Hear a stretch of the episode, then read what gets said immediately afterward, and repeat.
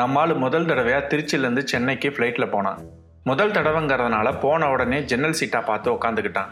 ஆனால் அந்த ஜன்னல் சீட்டை ஒரு பாட்டியம்மா புக் பண்ணியிருந்தாங்க. அவங்க எவ்வளவோ சொல்லியும் நம்மால் அந்த ஜன்னல் சீட்டை விட்டு தர மாட்டேன்னு சொல்லிட்டான்.